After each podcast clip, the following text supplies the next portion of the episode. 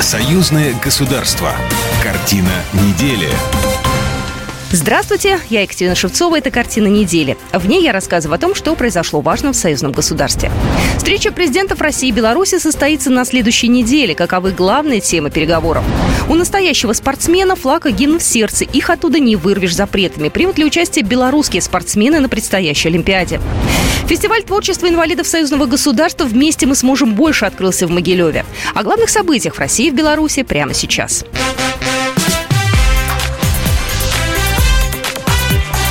Главное за неделю.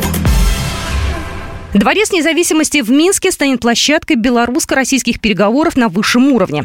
Александр Лукашенко проведет переговоры с президентом Российской Федерации Владимиром Путиным, который посетит Беларусь с рабочим визитом 19 декабря. Переговоры стартуют с разговора в широком составе. Участие в нем примут главы государства, а также члены правительств двух стран, руководители министерств и ведомств. Далее президенты продолжат переговоры в формате один на один, после чего сделают заявление и ответят на вопросы журналистов.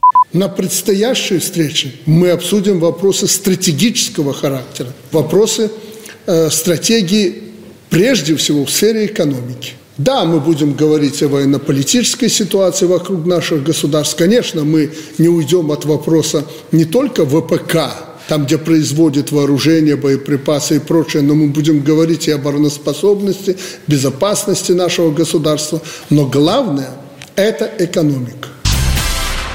Александр Лукашенко на этой неделе принял с расширенным докладом министра спорта и туризма Сергея Ковальчука. На повестке вопросы развития спорта в условиях санкций. Я напомню, на этой неделе стало известно, что Беларусь и Россия смогут принять участие в Олимпийских играх 2024 года. Олимпийский и Паралимпийский комитет США поддерживают идею допустить белорусов и россиян к участию в летних Олимпийских играх 2024 года в Париже при условии, что спортсмены не будут выступать под флагами своих стран или в их цветах, заявила председатель правления USOPC Сюзанна Лайнс. Александр Лукашенко начал совещание с того, что раскритиковал спортивную отрасль страны. Президент подчеркнул, что в Беларуси созданы все условия, чтобы увидеть и отобрать перспективных спортсменов. Александр Лукашенко поинтересовался, будут ли допущены белорусские спортсмены вместе с российскими к участию в будущих Олимпийских играх. Ему доложили, что на этот счет пока нет окончательного решения. Предполагается, что участвовать в них можно будет, но без национального флага и гимна.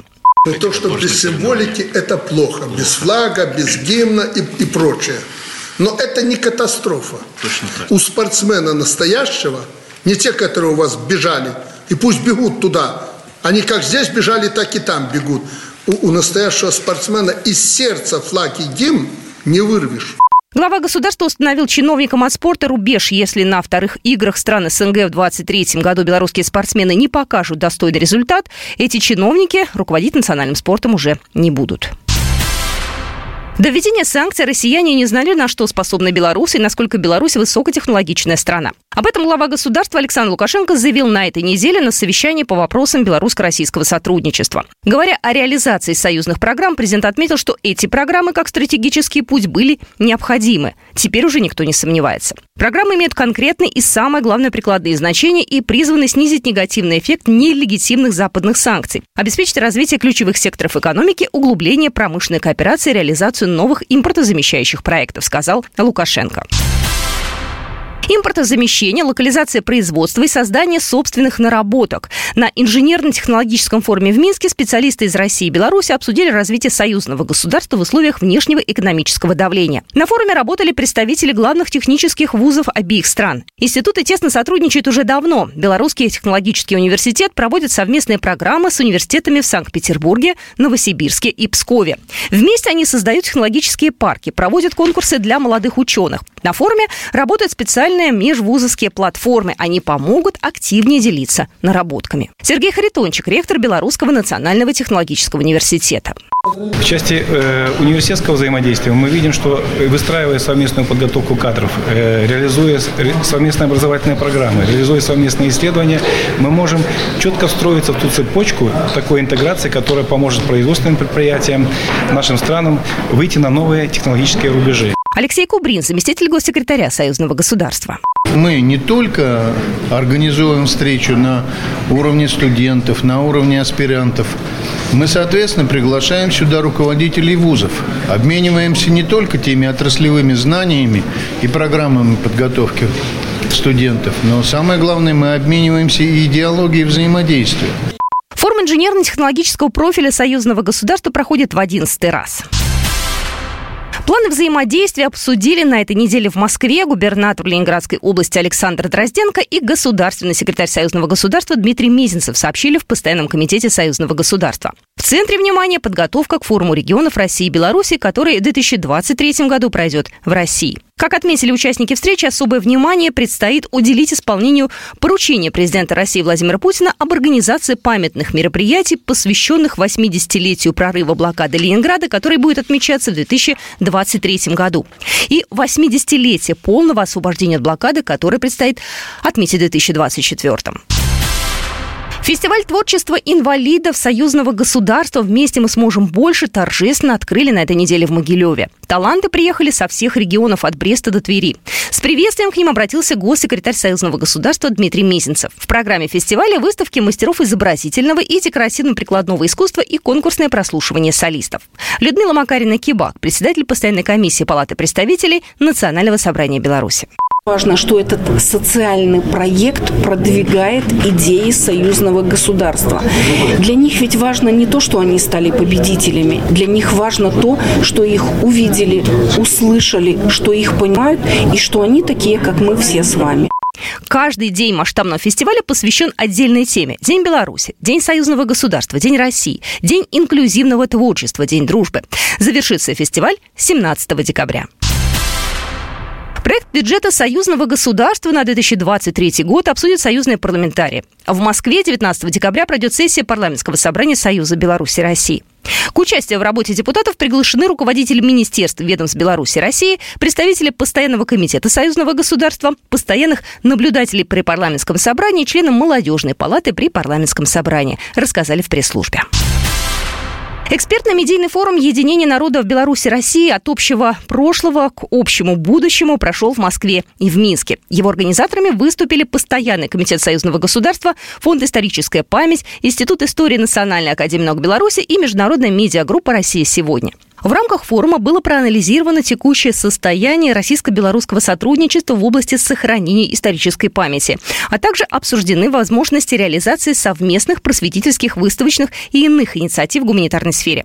В мероприятии приняли участие представители российских и белорусских государственных органов, научных учреждений, высших учебных заведений, архивов, просветительских организаций. Директор фонда «Историческая память» Александр Дюков поделился тем, какими сложностями сейчас приходится сталкиваться немножечко отстают э, взаимодействие в области э, образовательной политики, потому что э, в России уже э, подготовлены определенные методические пособия по геноциду, а э, в Беларуси только идет такая подготовка.